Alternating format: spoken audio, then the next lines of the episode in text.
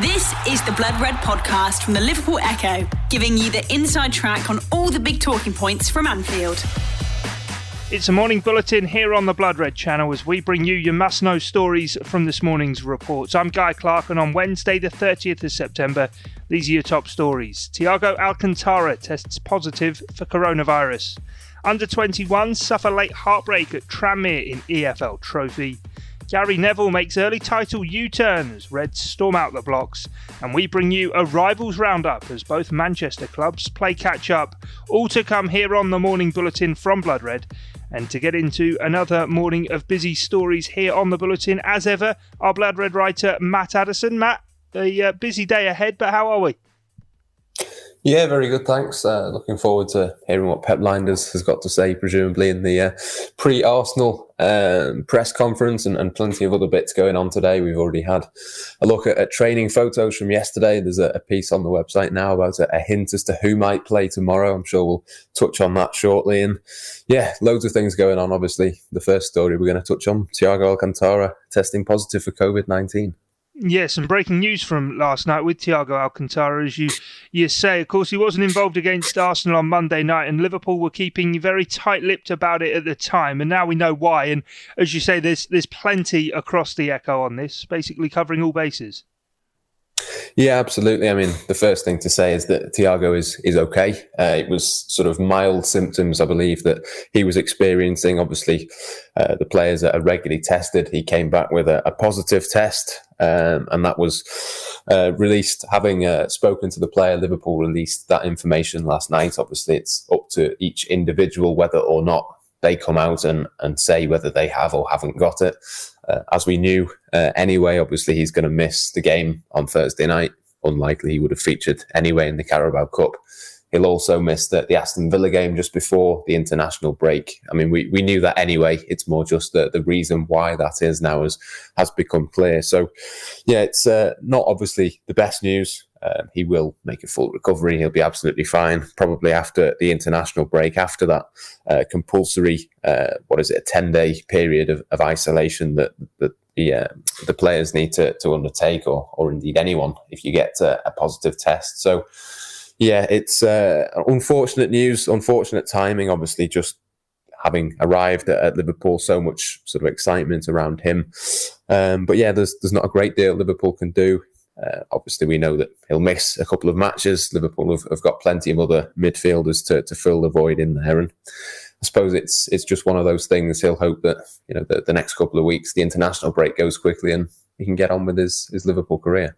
Mm, yes, certainly. Goes without saying, of course, as you were saying as well there, Matt, that we wish Thiago a speedy recovery, albeit he's he's sort of not had too many severe symptoms, and uh, hope he doesn't get too bored in, in self isolation. You never know, Matt. He might be checking out the Blood Red channel and uh, keeping across what we're doing to keep up to date with what's going on. You never know. Anyway, up next, a quick stop off for us at Prenton Park.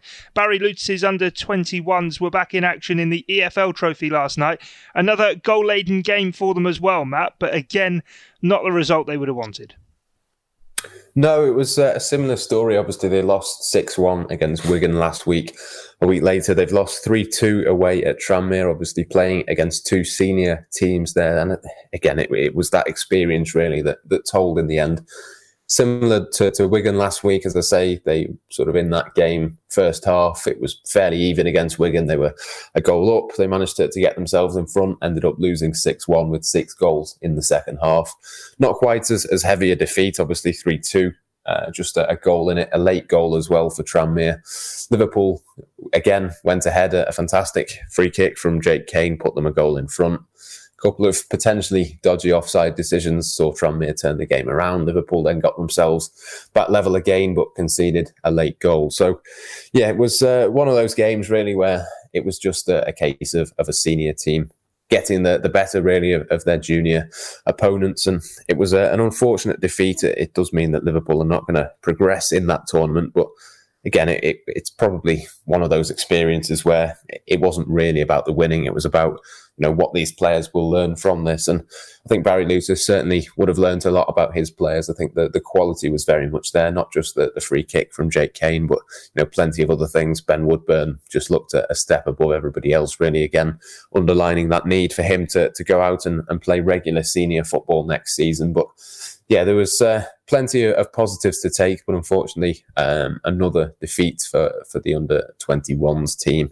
Barry Lewis, you know, unfortunate in that regard that he's lost both of his first two. I think Port Vale is the other team in the group to play, but that isn't until I think November. So a, a fair bit of time to wait after two quick games in, in quick succession uh, for them. It's uh, a couple of well, a few more weeks to, to wait until the next one. But uh, yeah, just in, in, terms of what Tuesday means for the team um, on uh, Thursday, uh, obviously we uh, we knew that, that anybody who played last night wouldn't be featuring on Thursday night, and, and Sepp van den Berg was was playing yesterday. So it looks like it could be Rhys Williams and Billy Koumetio, or, or, potentially, you know, maybe a Van Dijk or, or Fabinho or Joe Gomez. But yeah, certainly Sepp van den Berg won't be playing on Thursday for the senior team against Arsenal. So that's the the first sort of hint that we had.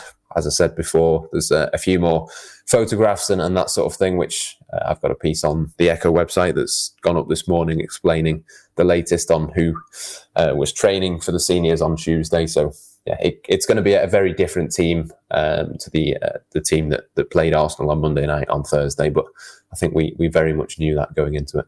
Yeah, head across to the Echo to check out Matt's piece. Then the hints as to who could face Arsenal on Thursday in the Carabao Cup.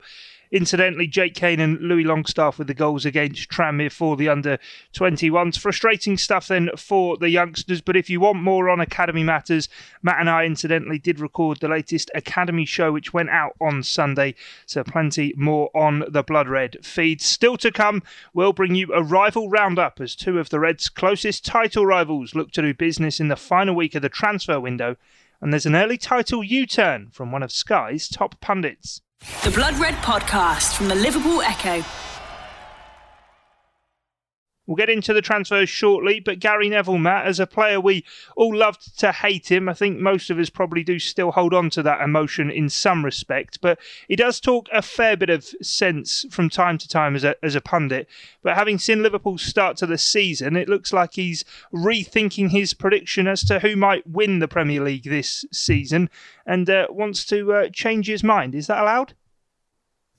Yeah, I think it is. It's allowed until the transfer window's closed, and, and that's effectively, you know, what his decision is based on. It seems obviously Manchester City have made a couple of signings. Liverpool have as well. I think there's no doubt who's had the better transfer window up until this point. Uh, that obviously being Liverpool with Thiago and, and Jota being two huge signings, and, and as well, who I think we'll see uh, tomorrow night potentially as well. Um, you know, these sort of signings have made the difference really in terms of his prediction. I'm not quite sure why Neville, uh, well, I am sure why he was desperate for Liverpool not to be favourites, but I'm not sure why he didn't pick them as favourites at, at, the start of the season. Obviously, Liverpool having won the, the title by so many points last season, it was uh, pretty clear, really, to me that it would take something special from Manchester City or, or one of the other teams to have. Uh, to have caught up that gap. But uh, yeah, Gary Neville, it seems, has, has forced himself into a a U-turn. Obviously, Liverpool's transfers making the difference there, and, and, Pep Guardiola perhaps not quite so convinced by his own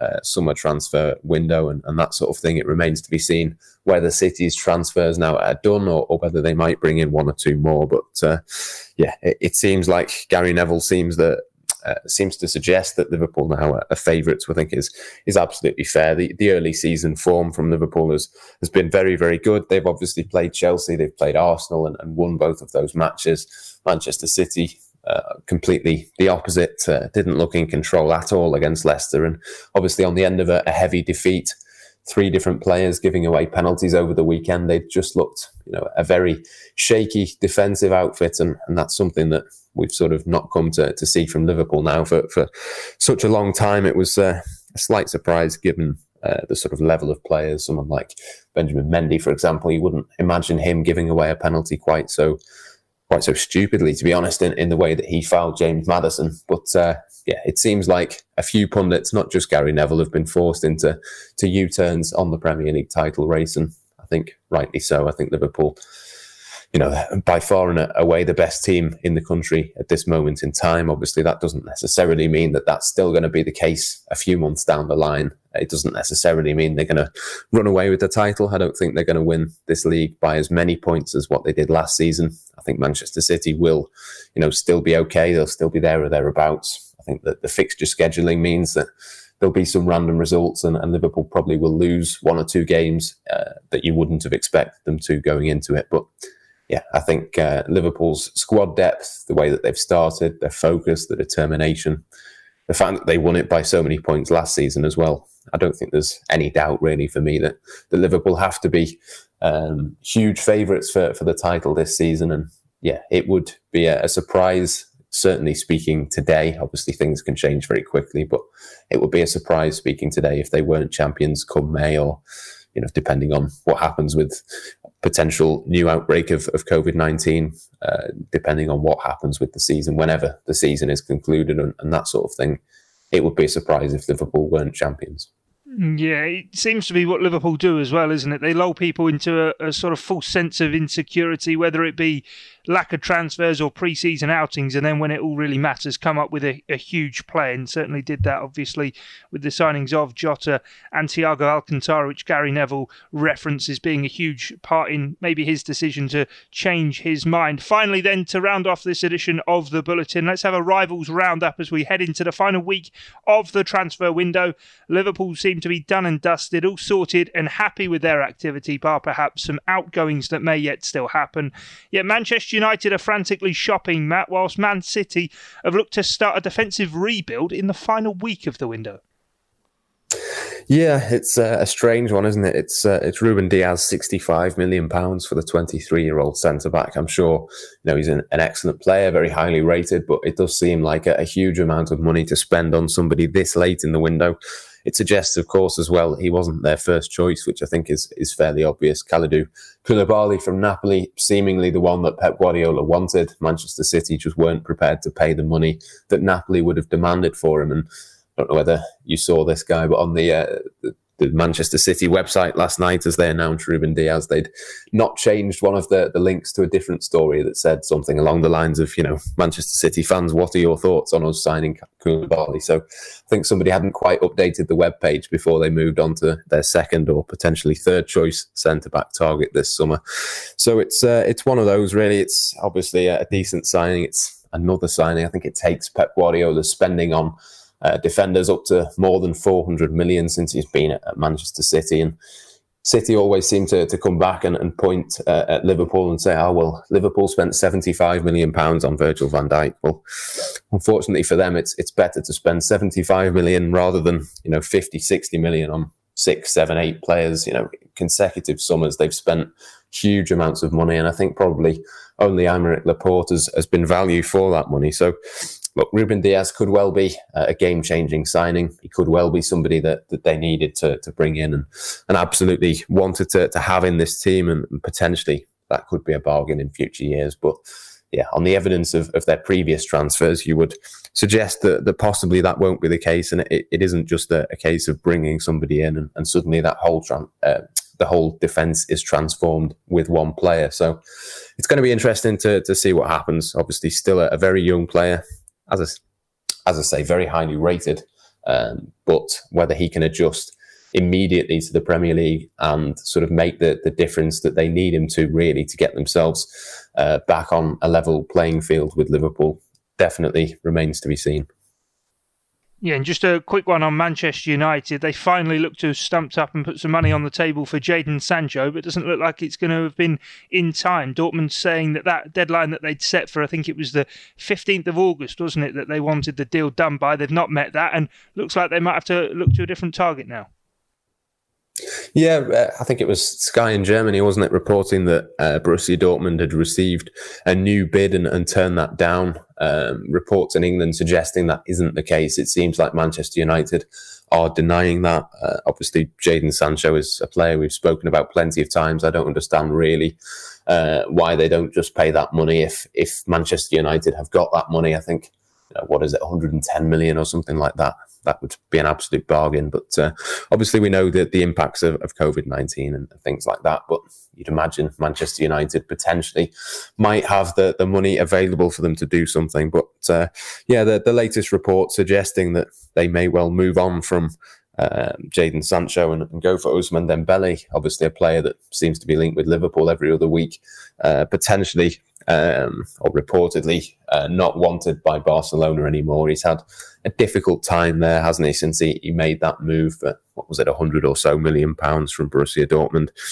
It seems like they're prepared to, to let him go. And obviously, he's been linked with a loan deal, uh, some spe- uh, speculation and, and, reports suggesting that Liverpool had tried to get him on loan. Uh, Barca didn't want to, to loan him out, but they're prepared to let him go for about 55 million pounds. So it seems potentially uh, that Manchester United could move on from Sancho and, and, try and go for him instead. But again, it, it's one of those players where he's very good. His injury record isn't particularly brilliant. Uh, he's obviously not worked out at, at, Barcelona. He is still, you know, a young player. He's still one of those that could come good, could well make a, huge difference. But again, it, it, is it really a game-changing signing? I think Jadon Sancho would be. I'm not convinced really that, that Dembele would be for, for Manchester United. So yeah, it would cost them probably about half as much as, as what Sancho would, but I don't think uh, Liverpool would be looking over their shoulder too much if if United were to, to to sort of spend that kind of money on Dembele. I think it would take you know potentially one or two players. I think they've still got a couple of, of glaring weaknesses, really, Manchester United. And you look at, at their team, it really isn't in forward areas where they need to strengthen. You think of all the, the good players they've got Rashford, Greenwood, Martial, players like that. And you know, further back, you've still got Pogba, who can potentially be world class on his day. Not that that happens too often. Bruno Fernandes, Donny van de Beek. You start to wonder where they fit all of these players in in an attacking sense, when really, you know, it's defensively that they need to improve. So, yeah, Ousmane Dembele, uh, I don't think is uh, a realistic or, or a viable option for, for Liverpool, despite ongoing speculation but certainly it seems like it could be the case for, for Manchester United. And yeah, it would be a, a decent signing, but uh, nothing for Liverpool to be scared about, I don't think. No, it won't be a final. It won't be a quiet final week to the window, though. And while some of us might like the drama of deadline day and seeing Liverpool being active, it seems to just really, to me, highlight how well run Liverpool are under Michael Edwards in that regard. That in the space of one Friday afternoon, everything sort of seemed to be taken care of, whilst the rest still panic around the uh, supermarket before it shuts. That's all from us now, though. Here on the Morning Bulletin, keep an eye out across the Liverpool Echo website throughout the course of the day. In particular, of course, the daily transfer blog, which will round up the top stories in one place for you. The link to our twice daily newsletter is also in the description for the podcast. All it takes is your email address in exchange for our top Liverpool stories to find their way directly to your inbox. Also, keep across Blood Red's podcast platforms, wherever it is you get your audio on demand, as well as our dedicated Blood Red YouTube channel. The weekly Liverpool.com podcast will be with you this afternoon. But from Matt Addison and myself, Guy Clark, thanks for joining us here for the Morning Bulletin. That's all for now. You've been listening to the Blood Red podcast from the Liverpool Echo.